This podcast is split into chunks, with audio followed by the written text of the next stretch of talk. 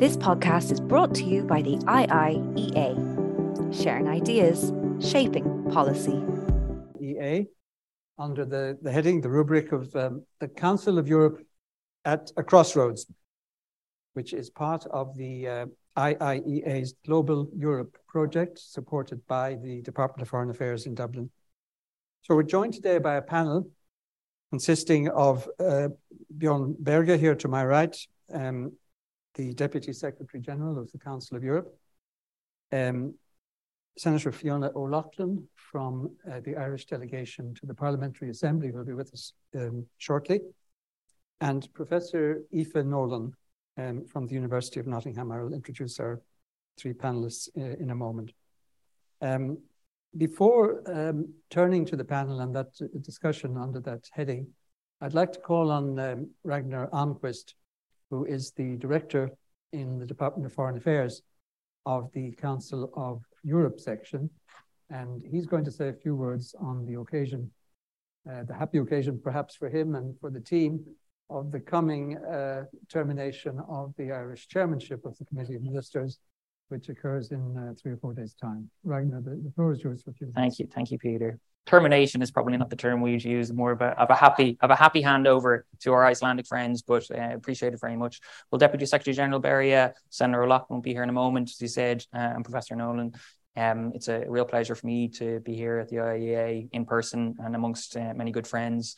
I know that Tony Connolly uh, was here uh, a little earlier this afternoon and no doubt will have been speaking uh, about the UK and its special relationships. Um, but our department is privileged to enjoy many special relationships too, uh, and one of them is with the IIEA, uh, and reflected in the fact that so many brilliant colleagues like Peter, Barry, and others here, uh, Colin indeed, uh, offer their expertise in Europe House. Um, and in so doing, continue to make, I know, very valuable contributions to Irish foreign policy. It's also reflected in the fact that um, uh, a number of young diplomats who joined our departments uh, first gained experience uh, here on George's Street. And that includes uh, Stephen Frayne, my own colleague who organised today's event. And just to say thanks to Stephen, who's been very hardworking over the last six months uh, on our Council of Europe presidency team. And um, Peter, I know you, you led our permanent representation to the Council between 2011 uh, and 2016, which was a period in which Strasbourg faced very exceptional challenges and took exceptional decisions uh, not least in suspending Russia from the Parliamentary Assembly in the wake of the invasion of Crimea. Um, but the circumstances confronting the Council of Europe today uh, are, are, of a different order of magnitude. Uh, following the invasion of Ukraine in February and Russia's expulsion from the organization in March, uh, the Council, uh, as the title of this event suggests, uh, stands at something of a crossroads.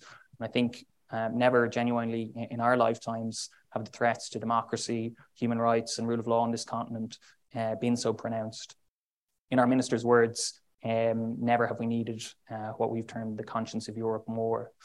So, as presidency of the Committee of Ministers these past six months, uh, Ireland has maintained that our response to the, the poly crises, uh, as we've heard them described, should be rooted in first principles, what we've called uh, founding freedoms. Um, and as we chart our path that we should take as our guiding compass, uh, the European Convention on Human Rights and the court which enforces it, and which, as of this week, uh, is led uh, by a very brilliant Irish Justice, uh, Síofra O'Leary. Um, in the here and now, as presidency, our first priority has been to ensure Strasbourg's expertise has been channeled as effectively as possible in support of Ukraine and our people. But looking to the longer term, we've also initiated uh, a number of strategic reflections, which we hope will lead to renewal, not just in Strasbourg, but uh, across our continent. Across our six month presidency term, Ireland has convened over 60 conferences, seminars, and events such as this. In the last month alone, we've gathered justice ministers from across Europe to agree a new Dublin Declaration on countering violence against women. We've established a new framework in Strasbourg to support Svetlana Tsikhanouskaya, a dear friend of Ireland too, eh, and other advocates for democracy in Belarus. We've led the Committee of Ministers in urging a comprehensive international legal response to Russia's crime of aggression against Ukraine. And tomorrow uh, in Dublin Castle, where Bjorn spoke very eloquently this morning, we'll sign another Dublin Declaration, doubling down on Dublin, um, this time on global education, uh, a foundation for the democratic and civil renewal we've placed at the heart of our presidency. So we've done a lot, but much, much more is needed. Uh, and, and, our view is that within the Council of Europe, much more is possible. Um, it's to that end that, as chair of the Committee of Ministers, Simon Coveney has led calls for the heads of governments of the Council's 46 member states to convene for what would be only the fourth time in the institution's 73 year history to reaffirm the importance of the rule of law, to recommit the human rights enshrined in our convention, and to counter rising autocracy across the continent by reinvesting in democracy. And while we couldn't convene a summit in our presidency term, and I promise we tried, uh, I hope that very soon uh, before our, our, our, presidency term ends next week, we will secure agreement allowing one under the incoming Icelandic presidency, um, such that next year Reykjavik, which is home of the Althing, the world's oldest parliament, might see Europeans' rights reaffirmed and Europe's democracies reinvigorated. The substance of that summit has already been set through the work of Irish women. And if Maeve were here, she'd be asked saying, isn't, what isn't that true of? Um, between June and October, our president, former president Mary Robinson, led an independent high level reflection group uh, on the future of the Council of Europe, while Senator O'Loughlin uh, will soon complete a similar review on behalf of the Council's Parliamentary Assembly. Uh, and taken together, we believe those reports will present a blueprint for institutional renewal that's predicated above all upon political will because as President Robinson observed, and after seven or eight months working in the Council of Europe, this holds true for me. What the Committee of Ministers needs more than anything else is more ministers. Um, it's it's as Peter will attest, uh, very often uh, ministers' representatives who meet in Strasbourg. So, as well as recommitting to founding freedoms, a summit presents an opportunity to advance new rights, a point which President Higgins underscored in his own recent address to the Parliamentary Assembly in Strasbourg. And that's one of many reasons I'm looking forward to hearing from Professor Aoife Nolan. Um, as Vice Chair of the European Committee on Social Rights, her leadership has helped put environmental rights very much on the Strasbourg map. And ahead of COP next week, we're all conscious how the rights we prioritise today will shape the future of our continent. Um, in closing, to reference that Ireland was a founding member of the Council of Europe, and these past months we've been proud custodians of what it stands for. Peter, I know you joined the department in the year after Ireland joined the EU, so you know well the role. I won't. Uh, you're obviously five or six at that time, like uh, know well the role a prodigy uh, the council membership played for our young state as a bridge from relative isolation to European integration. In important ways, the Treaty of London in 1949 marked a new chapter in Ireland's European story. Uh, and as we face into a new period of enlargement, it's time to consider what role the Council should now play in supporting Ukraine, Moldova, and other states aspiring to EU membership. And also, I think, following the inaugural meeting of the new European political community in Prague last month, to reflect on how the continent's original political community in Strasbourg can be renewed. So, on these and other uncomplicated questions, I look forward to hearing the panel's reflections this evening. And thank you all for, for joining us. Peter, over to you.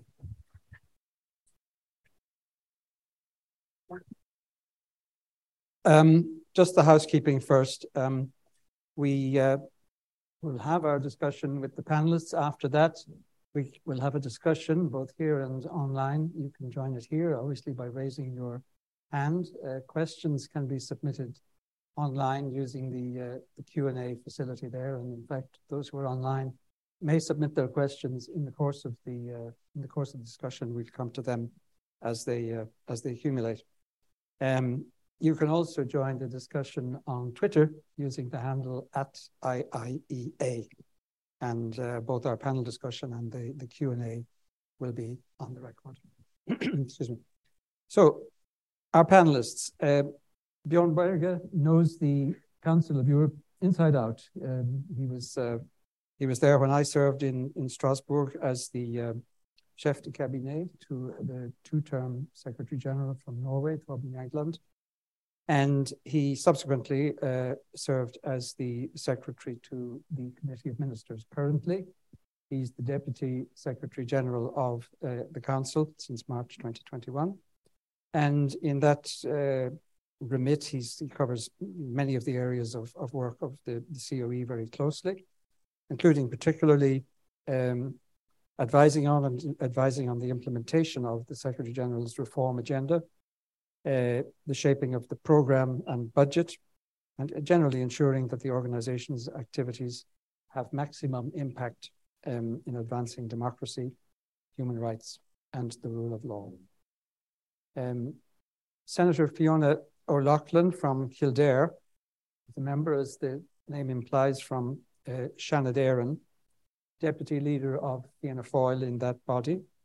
She's the chair of the Oireachtas Women's Caucus and of the All Party Committee on Dementia.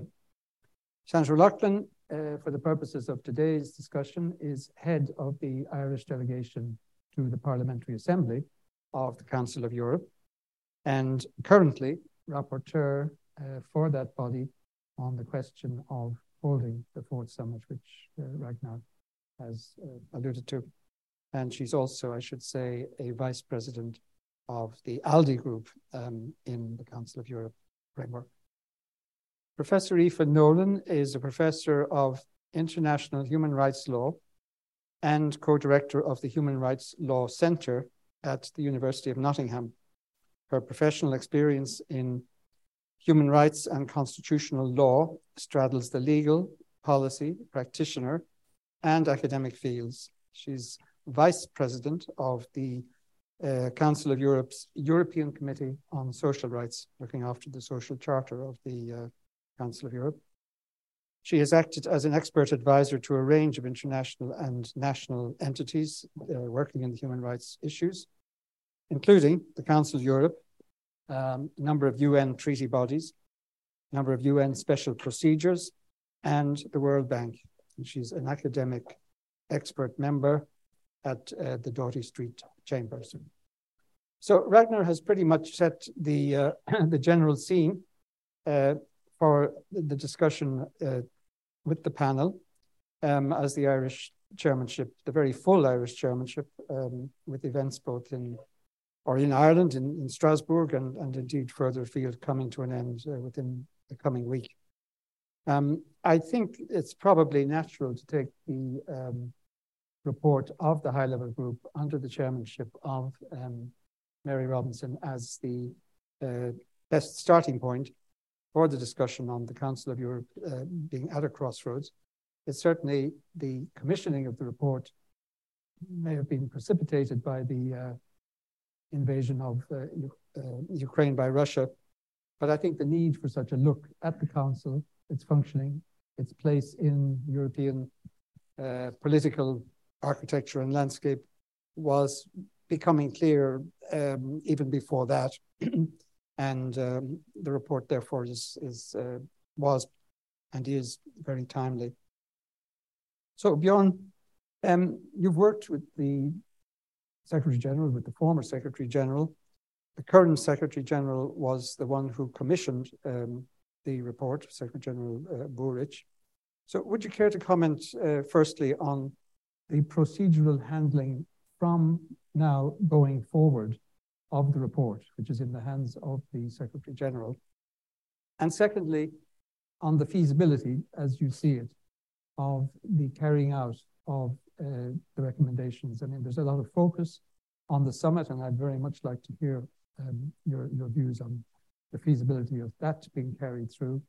But of course, there are, I think, 29 further recommendations from the, um, the high level group. So the carrying out of those um, politically, financially, and organizationally, indeed, is something I'd be interested to hear your, your views on. Well, thank you uh, very much, uh, Pete. Uh, first of all, it's, uh, it's great to be back in Dublin to be here tonight uh, with you, uh, great colleagues and panelists, also here and an old friend chairing this discussion.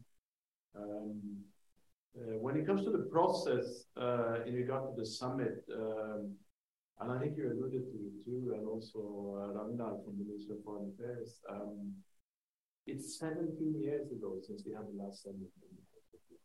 So it's uh, it's really says something about uh, what is behind this uh, idea right now and this uh, proposal.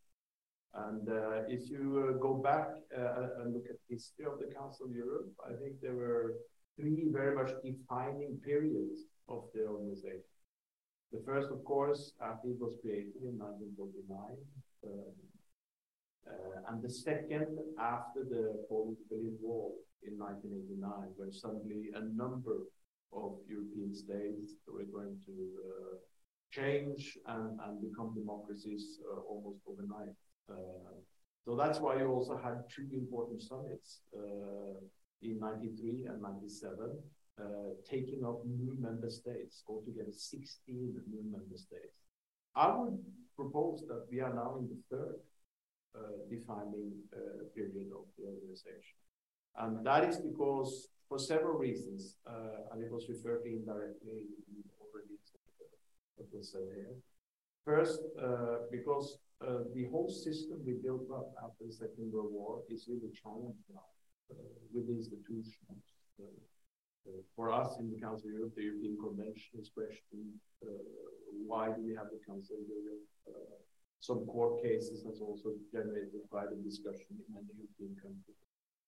In addition to that, we have the whole rise of populism, of course, which is part of it. Um, and um, uh, so these are, but the more immediate reason why we have this discussion now is, of course, the Russian invasion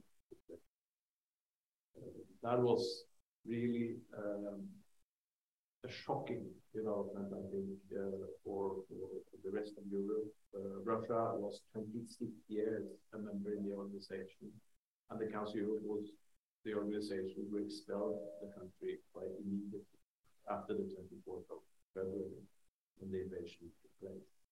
So uh, this warrants a certain uh, amount of reflection. What are the consequences now for Europe? What are the consequences for the Council of Europe for what we have experienced? I, I already explained some of the deeper underlying uh, uh political um, elements to it, but, but certainly the, uh, what we have seen in Ukraine now and the war that is ongoing, because this is going to have lasting impact on Europe and also, I believe, on international institutions like the country.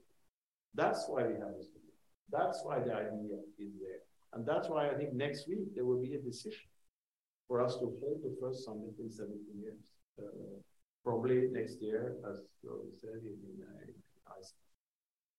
And uh, when it, and then of course you need also then to have a thorough reflection, and then to the process. And that's why we have asked um, a panel of prominent European politicians, headed, of course, by Mary Roberts from Ireland, but also with uh, Mogherini, the Vice President of the Commission, all the prominent politicians. Because we want also this external input, so to say, this external reflection. Uh, so this is the external reflection. This is the high-level reflection group. The report is already there you work with, a number of recommendations. Then we also need to have an internal process, and that's where Fiona's and, and the Parliamentary Assembly's report will be so crucial. Uh, and uh, you have already um, uh, written, a, very interesting memorandum, introductory memorandum. Um, and, and this is part of the internal discussions and now these will feed into discussions in the Committee of Ministers, where all the ambassadors are from all the 46 countries, both the external contribution and internal from the Parliamentary Assembly.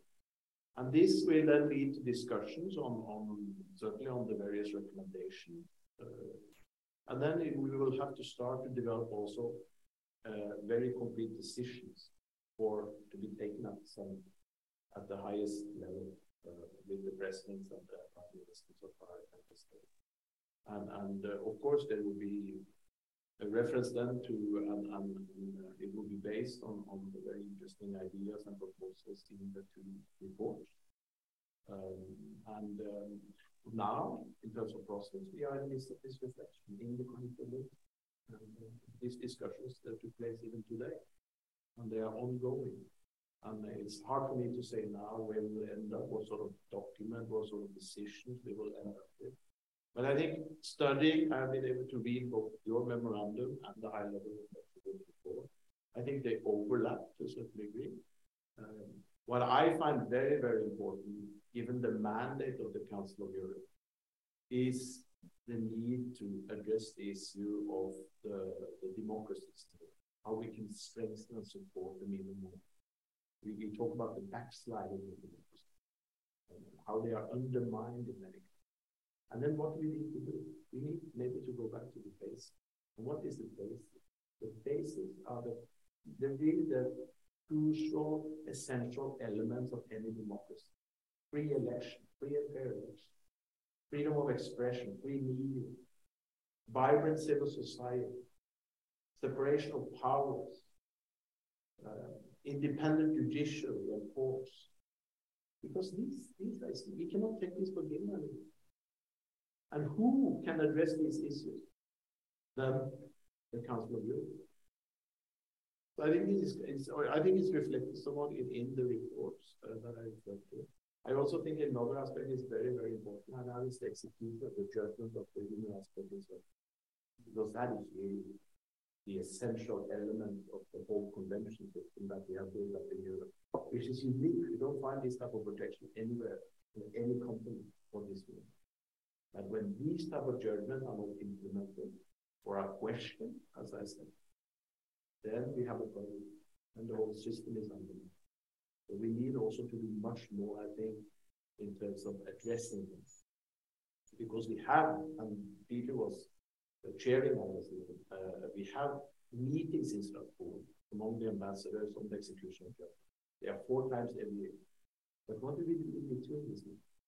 How can we continue a dialogue with the member states at the capital level? How can we put pressure? How can we make them implement the judgment and see that this is in their own interest? This is this. Then we need dialogue. We need also to offer expertise and assistance. So I think that we'll be much more focused also on the assistance because in the Council of Europe, we have the standard setting, it's very important. We have the monitoring, but we also have the assistance. These are the three pillars of our work. But we maybe have to focus even more on the assistance part in the years to come. Maybe I've been too long, but I, I, uh, but I thought it was very important. Oh, that's excellent. Struck me in the uh, in the report uh, by the high level group uh, it's a recommit that, you know, in, in, the face of all the challenges that you've mentioned and which are set out in the report, above all, what's called for is a recommitting by the heads of state and government to the basics. You said yourself, back to basics. But I don't, uh, I don't underestimate how difficult that might be in the changed circumstances you've mentioned, the growth of populist sentiment, and of course, um, uh, the, the difficulties with some member states, not only of the Council of Europe, but even of the European Union, in relation to uh, independence of the judiciary, was mentioned. I'm not going to pursue that now. We might come back to it in the Q&A because we have a lot more to, uh, to discuss. But I, our Icelandic colleagues, if uh, the happy event of having agreement on the summit uh, comes about, we'll have a huge amount of work to, uh, to put in. So, um, Senator O'Loughlin, you're, you're leading the Irish delegation um, to the Parliamentary Assembly. Um, you're a vice chair of ALDE, and you've done your work, or you're doing your work as, as rapporteur on a report. I think it was a report which was in process even before the uh, Russian invasion of Ukraine. It was on the question of a, a, summit, but it's obviously been given the same added urgency as the, uh, the reflection process by, by that. So I'd just like to ask you, in, in, in a, first, your assessment from the Assembly point of view of the group's uh, recommendations, but perhaps you could also say something about the mood in the Parliamentary Assembly between delegations, um, the uh, well, the absence of the Russian delegation, which of course was um, already suspended, as as Bjorn has mentioned during our time, my time there, uh, because of the Crimean takeover. But um, and the, the, the mood of delegations about holding the summit and what might come from that. Absolutely. Thank you, Peter, and thank you for your warm welcome. And firstly, I'd like to pay tribute to Ragnar and his team for their excellent leadership over the last six months. And of course, Minister Coveney and Minister Byrne. A lot of work has been achieved over a very difficult six months. And I think that the path has really been set in terms of why we need this summit and what we hope to achieve from it. And that was uh, really, really essential in what we anticipate will be a positive decision next week. In terms of the high level reflection group, I think they've done excellent work and we can be very proud of Mary Robinson as chair of that within a relatively short period of time, they really highlighted so many of the areas that we need to recommit to because we don't have to reinvent the wheel. We just have to look back at basics and see how we can do them better, but also to see how we can reach out to the new generation and examine a new generation of human rights because the world has changed an awful lot and not just since February that you know when we look back over the last 20 years of societal change some of it has been good some of it not so good and Bjorn has already touched on the democratic backsliding that we see and that's incredibly worrying we also on this was reflected within the group that as the Council of Europe, we need to be able to ensure that we have an early warning system in terms of uh, crises that can emerge, such as, you know, uh, the Russia's war of aggression against Ukraine. And quite possibly one of the recommend one of the 30 recommendations is around paying closer attention to monitoring, to election monitoring, and of course to the regular monitoring uh, that goes on on an ongoing basis. But certainly, I think that more attention can be paid to those. The uh, I, I think where our emerging report, and obviously it's an ongoing work, we expect to have this stage of it completed by the 13th of December. We had a meeting last week with the Council of Ministers and with Congress and both went very well and there was very much support for the ideas that we have put in place. And of course we've had ongoing meetings within PACE itself. We'll be having another one in about three weeks time in iceland so we're not at the point of completion because after 13th of december we will have our plenary in january and at that stage we will have the, the completed document. But the areas that we're very close to with the high level reflection group uh, essentially are around the need for the Council of Europe to be seen as a very clear political community and the need to make that stronger, to have more political clout because we can do more and we should do more, and the capacity is there, particularly when our member states, and particularly the ones that are not within the European Union and hope to be, we can do so much work there within those particular countries. So that's something that we're both very clear on. The second area that we're very committed to is how we look at engaging our citizens that's hugely important. And I don't think it's something that we do particularly well at the moment. Uh, we need to listen to our younger generation in particular. So, looking at how we do that engagement, how we have the public consultation that we need on key issues of societal change, working out the mechanisms of those is a bigger challenge than saying that we want to do it, but it's very important that we say that that's one of the areas that we really, really want to concentrate on.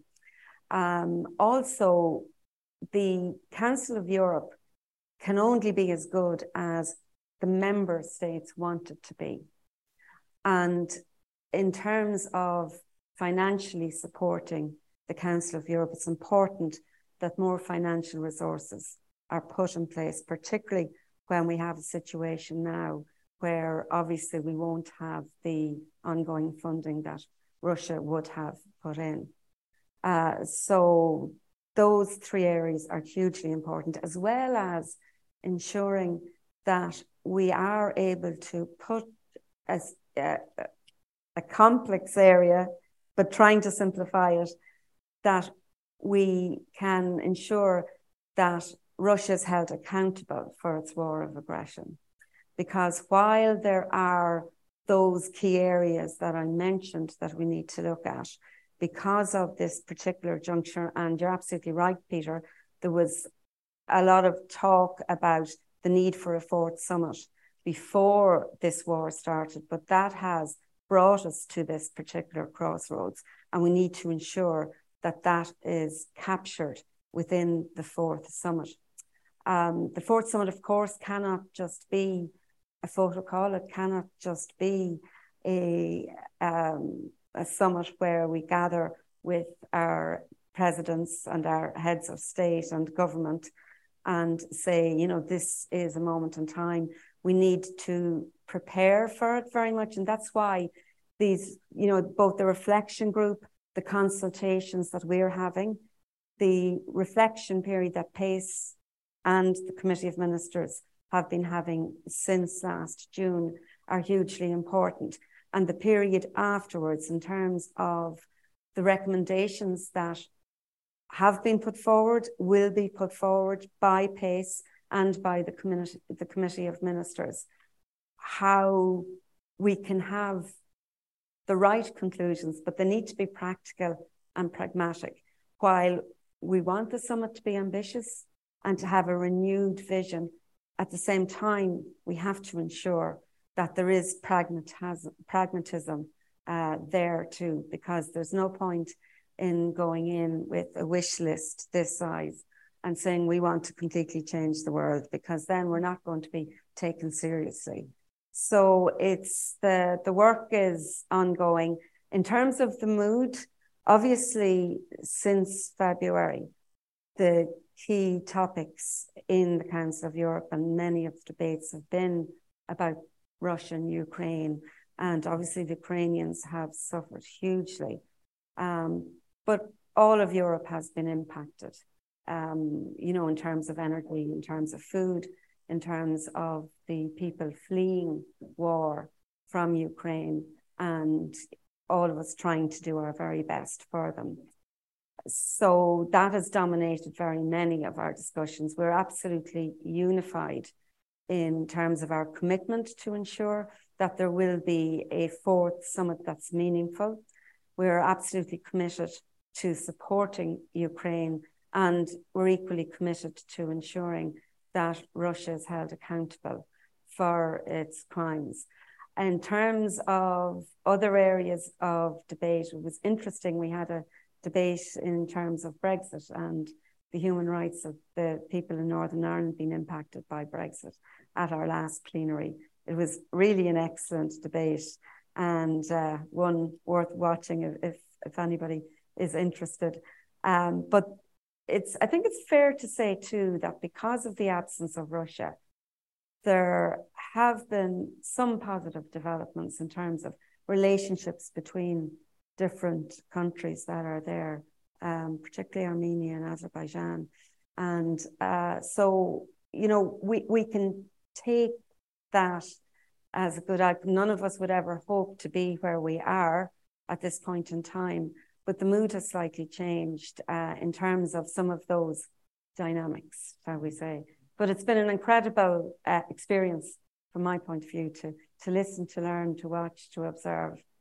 So, yeah, plenary and the completion of the, the work that you've been engaged in and its input to the uh, process. I take your point about not overloading a summit if, if there is agreement on a summit. I think that I'm sure John will agree that's going to be very important if the key output is to be a, a recommitment to the basic uh, values and principles.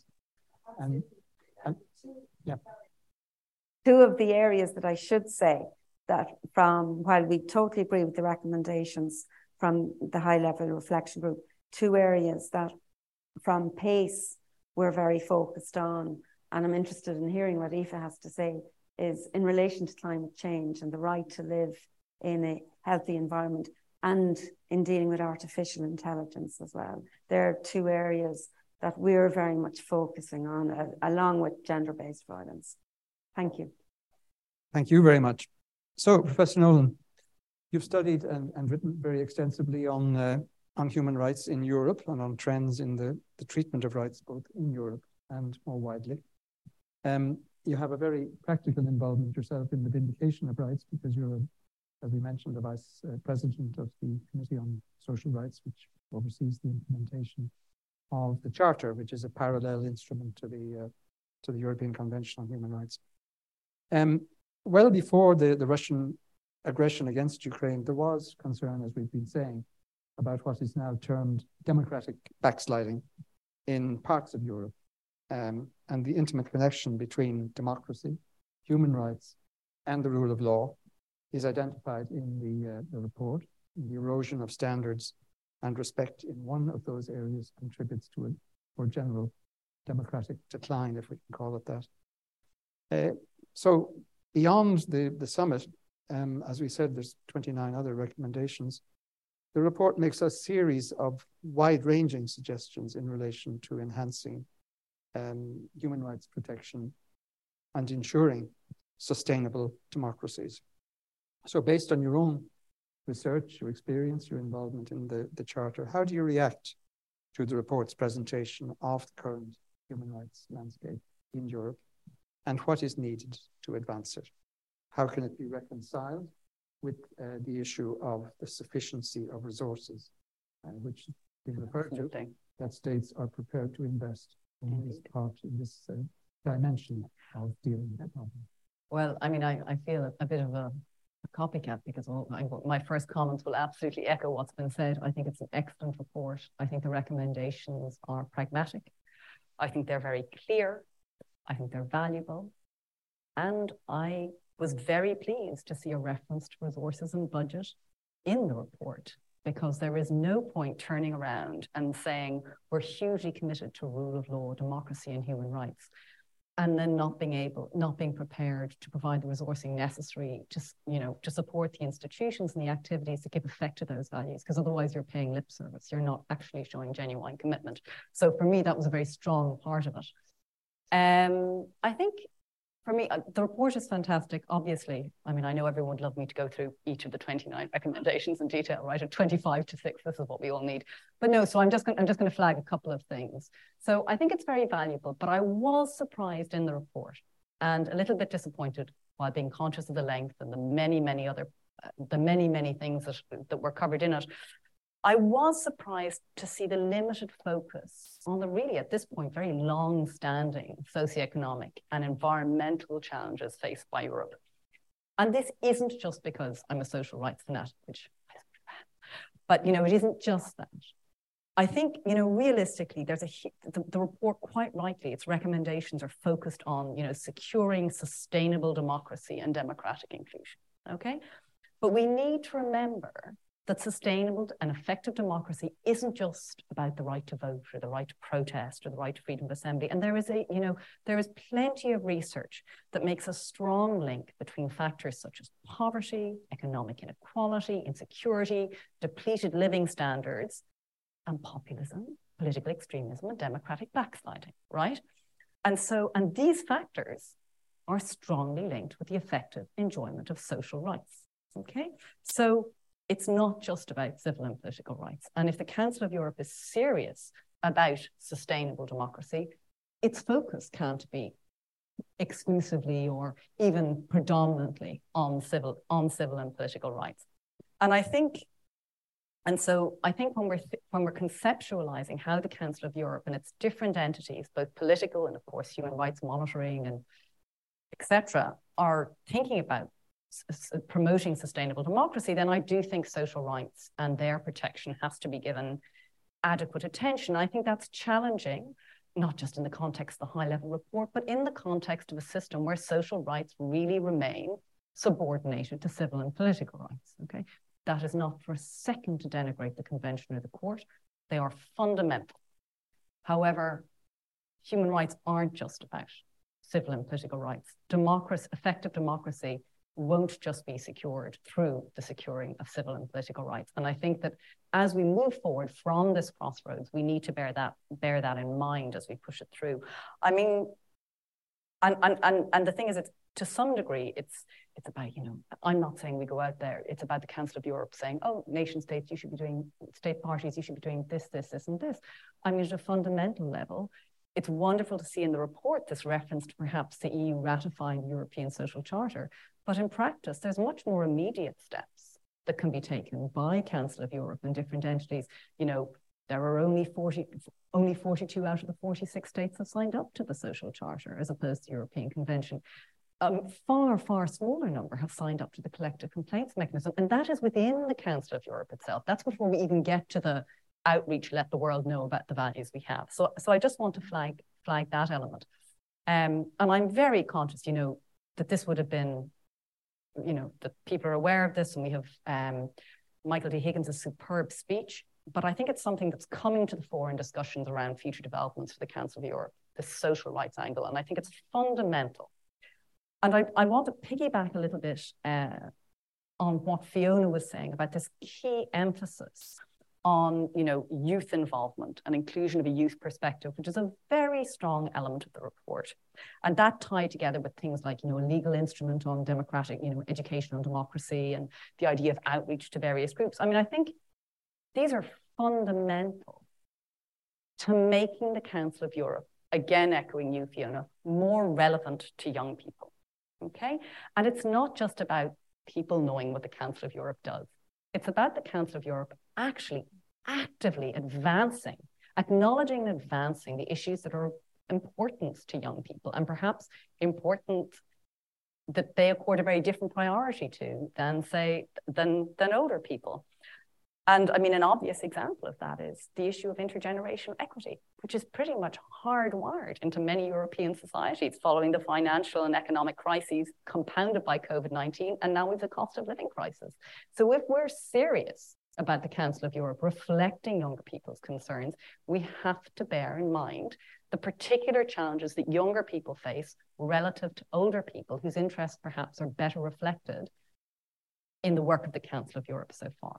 Okay, so I, these are, I mean, they're just a series of thoughts, but that's to build on what I think are a set of enormously pragmatic and helpful recommendations. And I absolutely agree with Fiona that the summit, it mustn't become an aspirational wish list, you know, which uh, uh, ends up being utopian and undermining itself.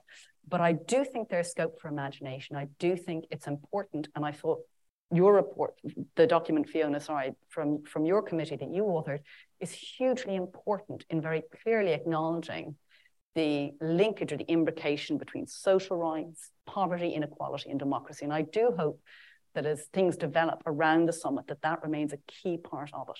And of course, climate change is a fundamental element of that. Um, and it's not just a social rights issue, but I think it's not, I, I, think it's frequently dealt with social rights in the same breath, and I don't think that's a coincidence.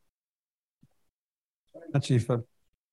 Um, well, you've raised a number of points that I think will probably arise further in, in discussion. But before that, I want to I want to ask a question of the panel, perhaps Bjorn initially. Uh, the European Union looms quite large um, in the report. I'm even surprised, perhaps, by the extent to which it uh, is referenced. Um, but uh, on the other hand, I suppose it's understandable given its size and the resources which it commands. Uh, and well, there's the overlap in membership. There are there are now 26 members of the uh, uh, of the uh, Council of Europe who are in the European Union, and of course the European Union, uh, although it's not itself a member of the the Council, is a very major um, contributor to um, project work through through an extra budgetary contribution that it that it makes um, annually. Um, but uh, what what are the practical um, consequences of getting the EU to accede to both the Convention on Human Rights and indeed to the Social Charter, um, which has been mentioned? And what is what is the current state of play in relation to that? I have to say that those two issues were around when I was there six or seven years ago. So I, would just be interested to hear, um, as I say, how important is it and where do they stand at, at present? And then uh, perhaps, and, and, and it's not only to yourself, but the role of the Council of Europe vis-a-vis -vis countries which aspire to become members of the European Union, but are in whatever we want to call it, the waiting room or the anteroom, uh, uh, for perhaps quite an extended period of time, given the political circumstances in Europe at the moment. Y yourself first. No, I uh, I think uh, these issues are very much still around, and, and uh, of course there are some positive news now when it comes to the EU accession to the European Convention on Human Rights. The negotiations have been uh, restarted. Uh, they have come quite far now in reaching an agreement. Uh, There is only, as I I've heard from those who are involved in negotiations, it's very much now related to an internal issue on the EU side, uh, related to the European Common Foreign Policy. Uh, so these are very uh, promising uh, and, important news, I think. And, and, there was also this discussion in the past that the day the EU accede to the European Convention, that's the, when we're going to have a new summit. Mm. That in itself is so important that it warrants the summit. because then you will have one system for the protection of human rights, rule of democracy in Europe, and not two parallel systems. So it's really crucial, and and and the news are are, are good. Having said this, of course, um, the EU has has really become a very very important partner for the Council of Europe. Mm-hmm. Uh, they are very close uh, working relations with between the two organizations at at all levels. Uh, the highest level with the commissioners because they come to Strasbourg, of course, once a week, uh, a week every month. Uh, and there are discussions then, of course, with the Secretary General and the various commissioners. Of course, there's a focus on the aspiring countries be, wants to become member of the of the EU. You said also, of course, the EU is financing certainly a large degree of what we the project cooperation we are doing in in, in various member states, up to 60, 70 percent now. So they are a crucial and important partner for us. And um, um, I just wanted to say something also about youth and, and, and, and also engaging the citizens. And this is really essential. Uh, there was a survey, I think, in the Netherlands a few years back. Uh, they asked young people born after year 2000, how important is it to live in a democracy? One out of three found it important. One out of three. That's the Netherlands. I'm from Norway. Maybe we find the same survey there or in Ireland. I don't know. But if we lose the young people, and what sort of Europe will we have in 20, 30 years? Uh, if this is the attitude. But it's something to con the issue is how do we connect to them? And then, as you also said, uh, Professor Nolan, we need to connect with with them on issues that they care about, that they, you know, that affects them, that they are interested in. And we haven't been good enough in doing that, I think. And I say that on the council, behalf of Council of Europe. Maybe it's the same with the EU. I don't know, other international institutions. So this is so important. And we also have spoken a long time ago, uh, or for several years, uh, about the lack of visibility of the Council of Europe. Mm. Because who knows about the Council of Europe? Uh, do a survey out there uh, on the streets of uh, Dublin. They think it's the EU, or they've never heard about it, or maybe they have heard about the court. Uh, and this is the same in all European, all the 46 member states. So we have now come to the conclusion that this is something we need to really address. Uh, the lack of visibility. And when I say that, it's not going to be that then we are going to tell the whole Europe how brilliant the Council of Europe is, how important we are, blah, blah. No, we need to connect to the citizen. Uh, take up issues that they care about. It could be the climate change. I mean, the work we do now on human rights and the environment. And that's good that you have it in your report. It was not in the high level reflection group report. And also artificial intelligence issue. But there are other issues, you know, that that really young people I care about and and and, uh, and ordinary people I care about. And what we need to do really is to have ordinary people telling their story, how the convention, how the uh, Istanbul Convention has saved lives, how the court judgments have really made a huge difference in their own personal lives. If you get these people, you know, to tell these stories, these testimonies, then maybe there will be an understanding, a better knowledge that the Council of Europe is quite important as a matter of fact today. And if you look at the, the role of the organization over the last 70 years, it's, it's been quite remarkable. The harmonization of the legislation in all the European countries when it comes to the protection of human rights, democracy, and rule of law, because of the court judgment. And I, but ask people about it; they never heard about it. They have no understanding of it. So there are so many elements like this, and now we will deal with it. We have we are mobilizing 46 member states, uh, and and they have appointed contact persons in every member state. We will start working with them to see if we can define projects, also targeting youth, uh, various other people, ordinary citizens. So that's that's really crucial and. Uh, and I agree fully also what you said on the summit. It's not a, you know, a shopping list of uh, all good causes we want to see. This is what happened, as a matter of fact, at the last summit we had in 2005. It was a Christmas tree, they said, because everything was there. A beautiful tree. but we don't need that. I mean, we need now the more to focus on, on some of the burning issues. Uh, and this is what I hope can come out of the next summit. In, in Those are very good points. And I think uh, before Ireland even joins the European Union, I think uh, the, the, the uh, membership of the Council of Europe was one of the very few international outlets that the country had, even before we joined the United Nations. But to the extent that people knew about it, it was through court activity and, and cases brought uh, to the court. Um, and I imagine uh, that that has helped the visibility of the court in countries. Now, Ireland doesn't have a very high number of applications to the court, but countries from the former Soviet bloc, Eastern Europe, do have a number of them. Of course, Russia itself has an enormous number of cases brought to the court. Um, but I, I, imagine that helps uh, the visibility of the uh, of the Council of Europe um, in those countries. Did you want to say something, Aoife? Wanted to come in very quickly because I think the court judgments are fundamental, and I agree with you. And I'm sure Bjorn and Fiona will come in on the point of how they raise the profile of the Council of Europe and indeed of human rights. But I think one of the challenges that the Council of Europe has is that, you know, I mean, there's a de- democratic backsliding and there's human rights backlash. And there's, I mean, I'm based in the UK where I think we can agree there's a, a particularly high profile series of arguments around human rights protection and the role of Strasbourg. But more broadly, you see this. And I think part of the Council of Europe's mission moving forward about entrenching, say, human rights, is to try to somehow make clear that these are not just reactive, you know, punishment beating, you know, beating sticks for states. They're, it's about it's about it's, it's about how do we get people to take ownership of them to, to to ensure that you know the people they're voting for, or the people they're interested in terms of you know law or policymakers, use them as, as a proactive framework for law, policy, and resource allocation. Because I think if we're serious about achieving human rights, the court is, these are, I mean, this is such an important role, highlighting violations, but actually, we sort of want to get to the point where the court isn't needed.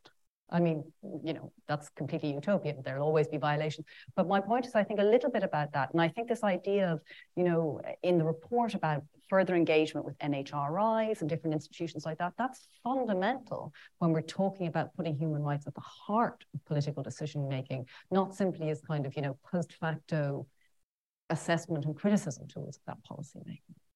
So.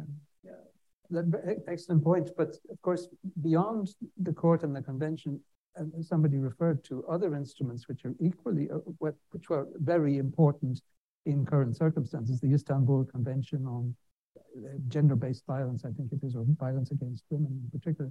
But there are other conventions that are, are uh, having a real impact too. And they often have a crossover impact uh, with the European Union when it comes to develop a particular instrument in particular the committee is ever more cited in national judgments and standard setting. So absolutely, that's part of the process. And I think it's to be welcomed. It's just... Um, Sandra, do you, does the EU issue that I raised, does it, uh, does it figure in your own thinking in the, um, well, in the work you're doing on the summit, but even among members of the, uh, the Assembly generally, the, the preponderant weight that the EU has in European uh, cooperation in the broadest sense and the the, the relative imbalance um, with the Council of Europe? Well, certainly an imbalance in terms of financial funding, yes. apart from anything else. But I think, um, as Bjorn says, you know, the partnership is really important, and it's important that there's there's a synergy there. I do think that on a national level within member countries, that there could be more synergy between uh, for example, those that are members of the European Parliament, of PACE, and of Congress. And that came up last week, where at Congress it's councillors that um, attend their plenary, but it came up quite a bit that they felt quite disassociated from everything else that was going on. So I do think that at a national level, every country needs to take ownership and responsibility for that element. In terms of how the Council of Europe can support accession countries, and I thought it was interesting not long after Ukraine applied for their membership, they signed up to the Istanbul Convention. But the same week, the UK signed up. I was quite shocked that the UK hadn't signed up years before. I, I really was quite shocked, but I think a lot of the conventions that are in place with, and obviously, and you make the point, Aoife, that not all member countries have signed up at all. But I think that that's there's a system there of monitoring and trying to um, for the European Union, if we do this correctly, that there is a system of um, ensuring that the applicant countries are adhering to a European set of values that we feel very strongly about. So I think that's important. Just one, another point that I'd make also when you were talking about um, the judgment cases, that you know that that makes citizens of a country realize how important the Council of Europe is. And I couldn't think of a more striking area than David Norris's case, you know, in terms of homosexuality. And that really led the way in terms of Ireland becoming a world leader in relation to the human rights of those within the LGBT community. And, uh, and I think that's really important. So when we talk about the impact of court decisions, um, that's, that's just a striking example of one of them. And this is in relation to Northern Ireland, which you mentioned as well, of course, which is a huge, a huge. Dudgeon case, of course. Um, uh, time is moving on. I just want to ask, uh, before we move to questions, um, about Russia and uh, accountability was mentioned. Um, can you just, Bjorn, perhaps um, uh, tell us what exactly is the situation with regard to uh, cases which Russian citizens had brought to the court and were in process, cases which may have um, come about as a result of the invasion, and, and well, from you know here on, what what what do you say to people who have uh, Ukrainians in particular who have complaints about uh, about Russian um, abuses? So uh, there are around 18,000 uh, remaining cases uh, in regard to Russia. They are on the books. They are now on the books huh? Uh, because there was a period from the 15th, 16th of March until the 16th of September where they were still accepting Russian uh, complaints uh, cases. And the, the, latest figure I heard it was 18 outstanding cases. The president uh, of the court was in the committee of ministers quite recently, and and uh, they have tried to discuss it uh, how they should deal with this number of cases, and I think they will do a certain selections, if I understand him right, uh, and and focus on certain important cases, and and uh, and then um, they will take it from there, and and uh, so uh, I think this is more or less what I, I can recall of, of, what the court were going to do now, if I'm not mistaken, when it comes to these cases. So, yeah. but it's, it's it's a dilemma, of course. You know, this this concern every case concerns an individual. So. Yeah. It's it's really a difficult issue for the court to deal with at the same time. At the same time, they also have the non-cooperation of the Russian Federation. So but but we yeah. lost through, through, through, having Russia expelled. Obviously, it had to be expelled. But how much we have lost in terms of the uh, access of individual Russian citizens to the court. It was a very, very huge step when it was, when it was taken. Right. Let's see if we have some questions. Oh, we have a lot of questions in the room. Francis first. Francis Jacob.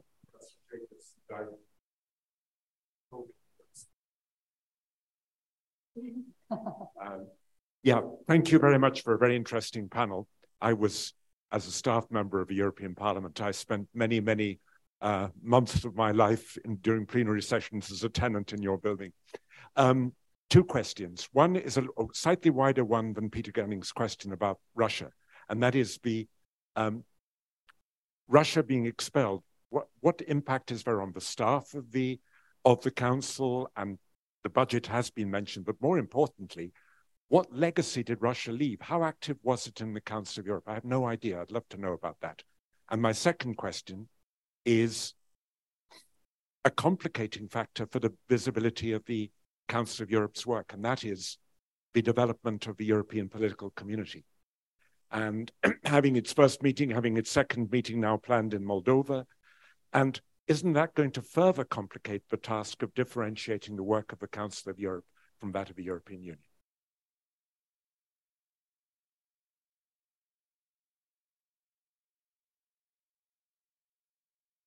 Oh, thank you very much, Francis, for your for your question. Uh, when it comes to uh, Russia uh, and uh, the uh, ex uh, expelling Russia from the from the organization after being a member for 26 years, and the relations to the staff, um, we can only have staff members that are citizens of one of our member states. So that's quite clear. Um, and there were uh, 58 uh, uh, Russian staff members with a, only a Russian passport. I think 51 of them will leave. Uh, there were also a number of Russians who had dual nationalities. They could be French Russian or Italian Russian. Of course, they are now can say, no, I am French. Uh, France is a member. Italy is a member. So, so there, there will not be a, a direct consequence uh, as a staff member. Having said this, of course, the, we are all. It's not that we are agents of the countries we are from uh, we are international civil servants and we take the oath uh, that you know we, we we we don't belong to any nationality so to say. I mean uh, when we work in the in the council of europe uh, as such. But having said that there's such a, there's of course a high degree of sensitivity with what happened and and and uh, and, and uh, also quite a lot of pressure and and because it's difficult also being a russian for example staff member and going on a mission to Ukraine or to another member state uh, under the circumstances we are in now. So there are many aspects to this, but there was also a number of legal uh, advice taken in the hope to prepare the process and, and, to to take the appropriate decisions, which the Secretary General did, and, and, and so, uh, but it's still uh, a sensitive issue, particularly for Ukraine, I think, but also for many other countries. This issue with the Russian staff and, so on and so on. This is at least the update on that. On the budget, it was a very important decision taken quite early after the expulsion of Russia, and that was an agreement that now is not the moment to weaken the Council of Europe. Uh, now, the 46 remaining countries, within a way, bridge the gap in the budget. And Russia was a grand payer. They paid uh, 11, 12% of the budget. So now the 46 member states have said, who are members now, we will fill that hole.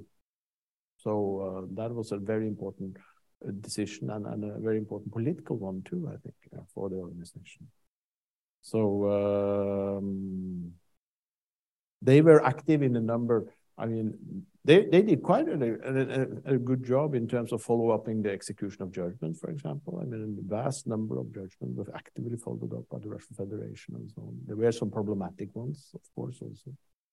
Uh, they had a tendency to focus on uh, social rights, uh, cultural issue, education, um, sports, these type of issues. They were but there are, there are also other member states who are acti actively promoting these issues too. So we're not at, at, all alone in this. So I don't know if it's fair to say if they leave any legacy at all, but uh, they were uh, 26 years a member in the organization, and they were quite an active member in a number of areas, and, and so um, quite constructive.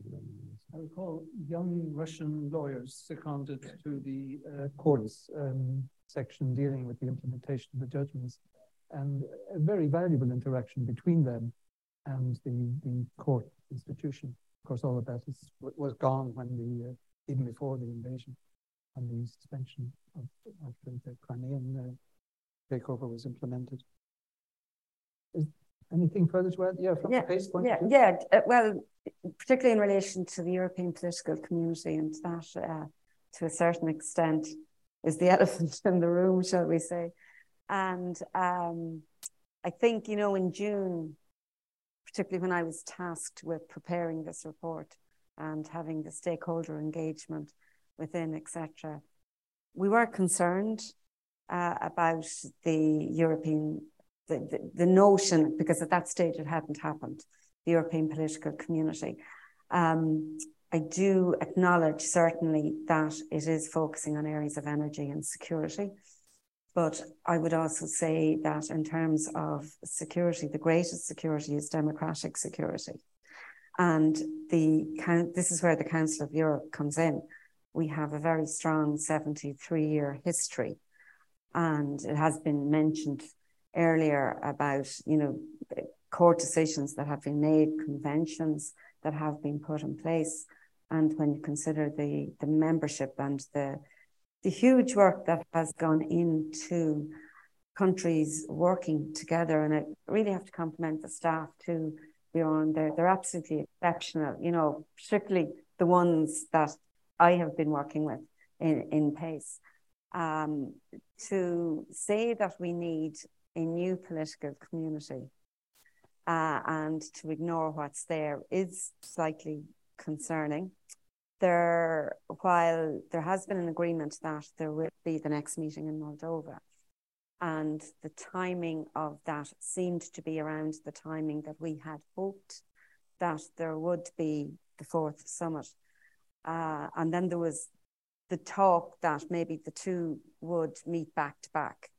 Uh, that would be completely wrong, in my view, because that would lead to greater confusion about the role of the Council of Europe and about the very strong mandate that it has from its member states. So, I suppose, you know, the message that I would say going from here is that um, let us work together, let the political community come to the summit and uh, and contribute. But I think that we really have to own this space, and because of the confusion that is out there, and because of the potential threat that it is, I I think that in itself really asserts the need for that fourth summit. So that's my view. the, uh, the Secretary General to Paris and the President Macron might help to uh, remove some of the ambiguities that you're talking about, Aoife. Was how does it affect capacity? Well, we're a 15 person committee. We sit seven weeks a year.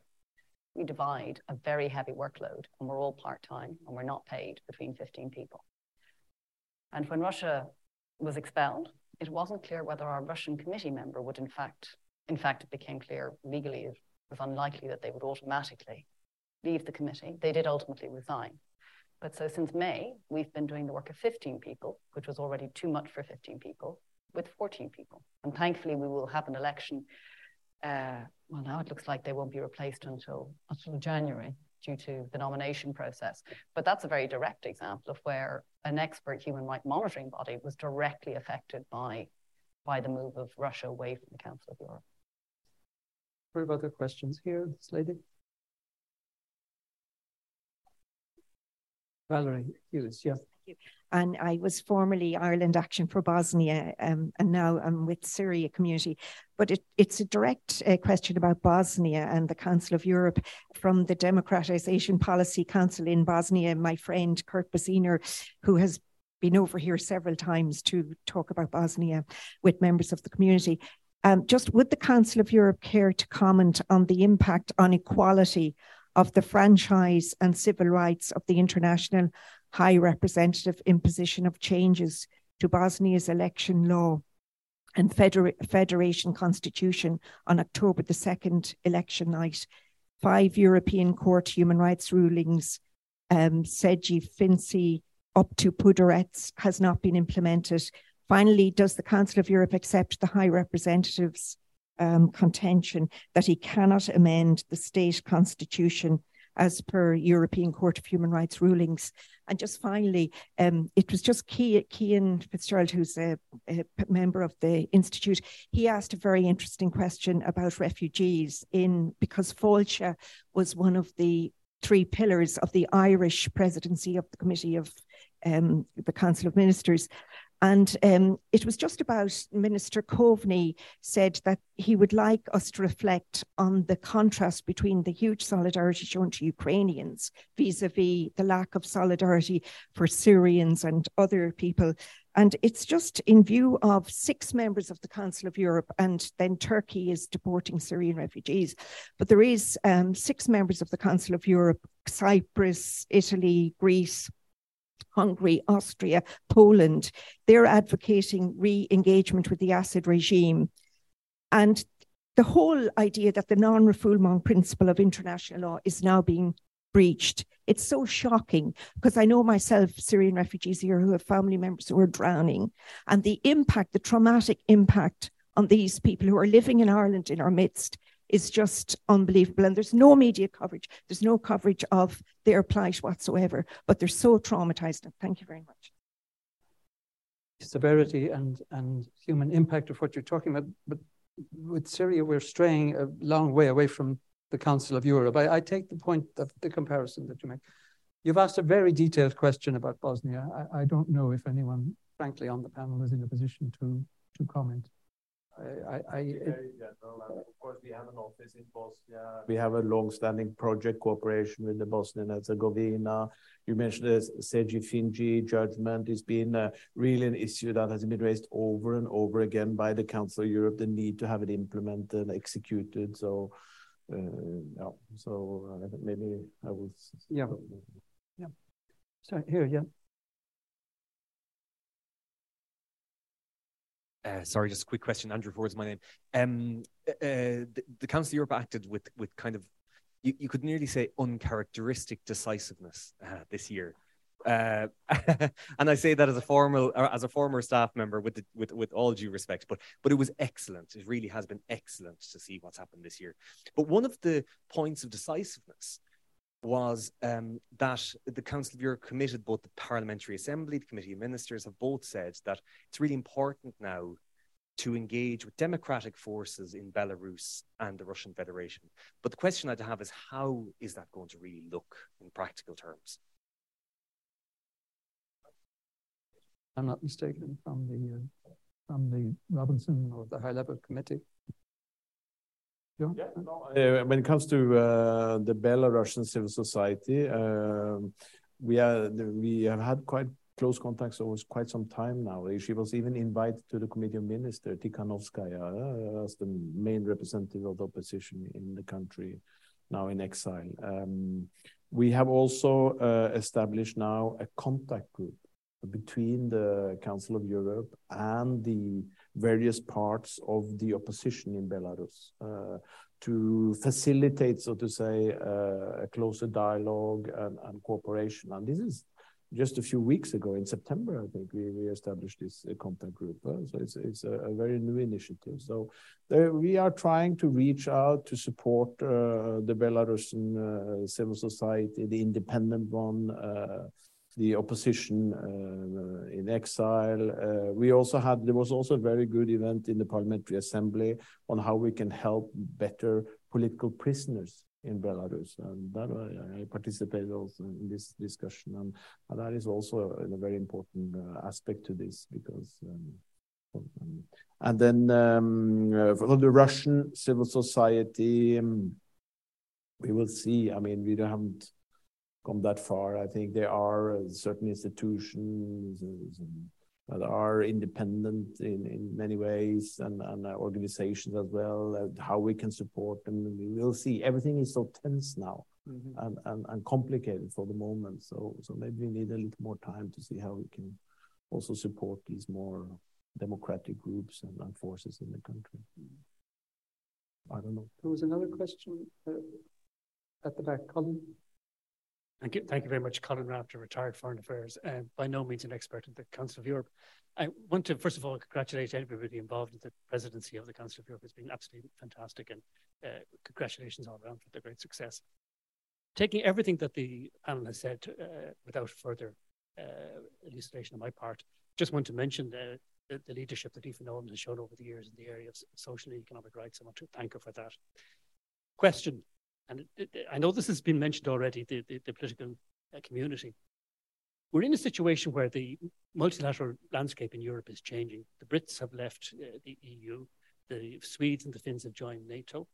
Um, the OSCE is arguably um, much uh, weakened because of the invasion of, uh, of Ukraine. And taking everything that has been said in terms of the report headed by President Robinson uh, uh, as, as being correct, I was slightly disappointed in that it didn't provide for a more dynamic perspective on how the role of the Council of Europe might evolve in this changing landscape.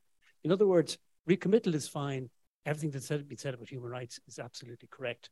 But is there, is there a prospect, is there a possibility that the Council of Europe could have a more dynamic role in the European architecture? It was a real pity that the Prague summit was held without any reference to the Council of Europe. Arguably, I think it should have been a Council of Europe So That, that's, that moment has passed. Thank you very much. Uh, okay, well, that's reopening questions.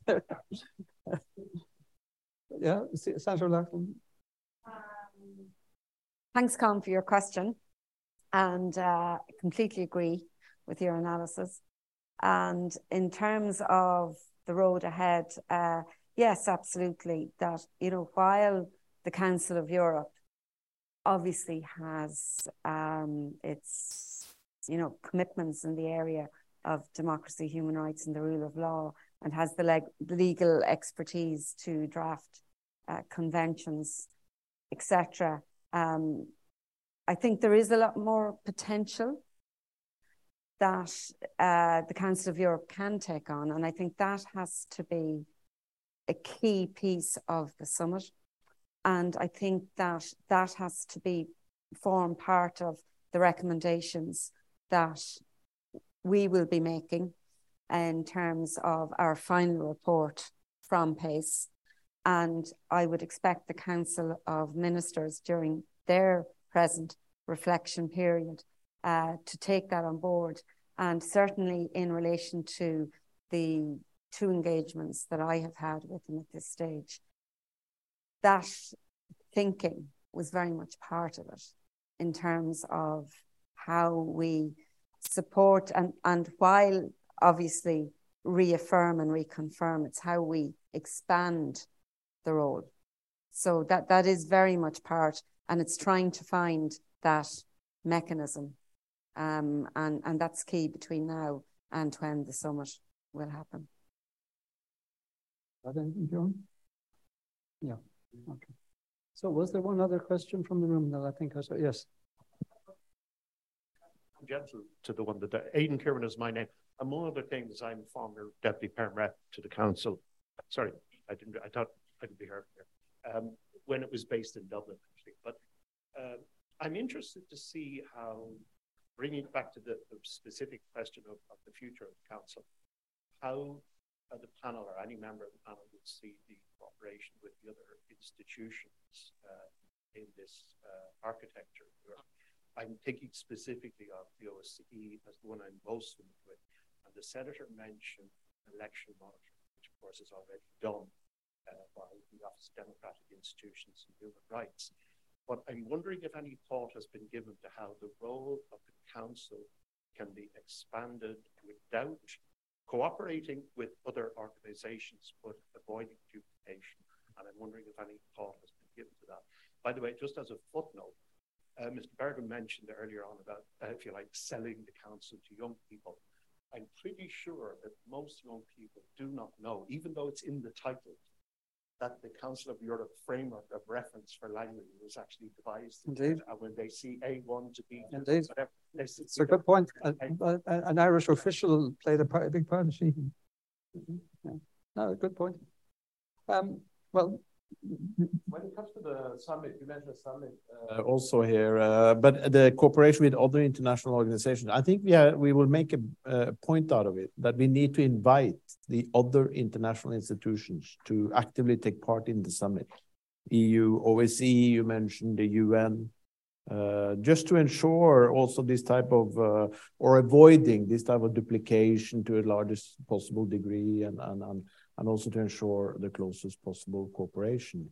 With the OSCE, I already discussed, the, we discussed the EU, I think, so I will not go into that. With the OSCE, um, it has not been that easy to establish uh, close relations and a, and a concrete cooperation in, in at various levels with the OSCE. As a matter of fact, we have tried it over the years. For instance, one of the strengths of the OSCE is its field operations, uh, the missions Why can't we not work together in the field? Maybe share even office space or or exchange experts. We have proposed things like this, but we have not been. Uh, it has not been uh, uh, possible to find an agreement with the OSCE on this. You can even go further. I think we can also exchange on the headquarter basis, uh, work more closely together also in certain aspects of the certain monitoring mechanisms we have that certainly is a certain degree overlap with what the OSCE do. But this type of cooperation has been complicated to to to bring to fruit or or to to develop further for different reasons. I think There's, they have a different composition in terms of membership, for example, in the OSCE than we do. And uh, but we have tried over the years, uh, but it's been difficult. Professor Nolan, the, the UN, you know, you have a role in relation to yeah, some of its bodies. Um, I, I, think that's a, a, really, I think that's a, really good question. From a slightly different perspective, I think it's from the perspective of human rights monitoring body as opposed to, you know, a, another kind of entity within the Council of Europe. And I, when I saw the the recommendation around cooperation with the UN, first of all, to some degree, we're we're doing this, but it is work that should absolutely be further developed. I mean, the work, the human rights work at the international level and the regional level are mutually reinforcing, particularly, I mean, example of social rights, but it's true across the board. And I think there's great opportunities to develop to develop that work. However, that kind of cooperation from the perspective of human rights monitoring bodies requires, you know, staffing and capacity and resourcing.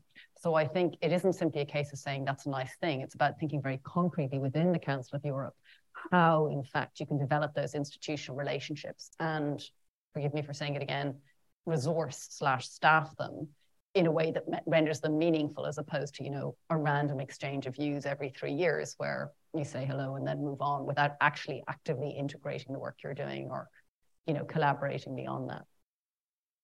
But in your context, it must be clear that uh, Europe through the Council of Europe has a, a very advanced, if not the most advanced, uh, global system globally um, of a collective approach to I, preservation of human rights. I think we have a very strong system. I think we need to be very careful about being self-congratulatory, and I'm going to highlight no, there. Sorry, but I meant as a, an exemplar yeah. for, for, for others. And so my point is, if we look at, for instance, an area, and absolutely, this is a fantastic achievement, but if we say, look, that doesn't mean there isn't room for learning from others and that others aren't exemplars for us too. And a key example for that is the area of the right to a healthy environment. We are the only regional system that does not have legal direct protection of that, right? In terms of, sorry, either through the, for instance, the inter-American system, you have a very significant court judgment. In the African system, you have it in the context of the Charter. At the UN system, you have this General Assembly resolution, and you know it's being embedded in various different ways. We don't have that in the Council of Europe. So that's an area in which actually collaboration is where we are on the receiving end, the learning end, rather than simply other people absorbing our efforts, if that makes sense. And I think that's important because I think we need to acknowledge where we can learn from others and develop our own work, whether learning from others or in tandem with others. I think we will wrap it up there. Um, I want to say a very big thank you to um, our three panel members, to Bjorn, to um, to Aoife, and to Senator Loughlin. Um, I want to join in the congratulations to the Irish team that has had such a, a successful um, tenure in the, the chairmanship of the Committee of Ministers. But it's not over until it's over. So you have, you have, I think, five days left, and we well no, but we no, but you you have been very generous in your anticipation of what the uh, final meeting next week, which will involve Minister Coveney and his Icelandic counterpart, because he's the one who he or she is the one that will be taking over. Uh, so you've given us a very uh, a, a good preview of what will be agreed at uh, at that session. I hope that it will uh, conform to to everything we've discussed here today, namely the, the convening of a a fourth uh, summit of the um, uh, of the Council of Europe, uh, and well, the elements that might, the parameters that might surround such a meeting, we've I think teased out here today. If anything, we've we've come to certain broad orientations, but it's clear that there are many complex dimensions as well to be to be worked on. But no doubt over the next, uh, with the input from the Parliamentary Assembly and lots of work between the Irish and Icelandic chairmanship, uh, the the um, the, uh, the, summit and its documents or its outcome will, will become clearer. So thank you all very much. Um, and we'll, um, we'll see how it turns out, perhaps after the summit, time for another meeting here on the Council of Europe. Thank you all. This podcast is brought to you by the IIEA, sharing ideas, shaping policy.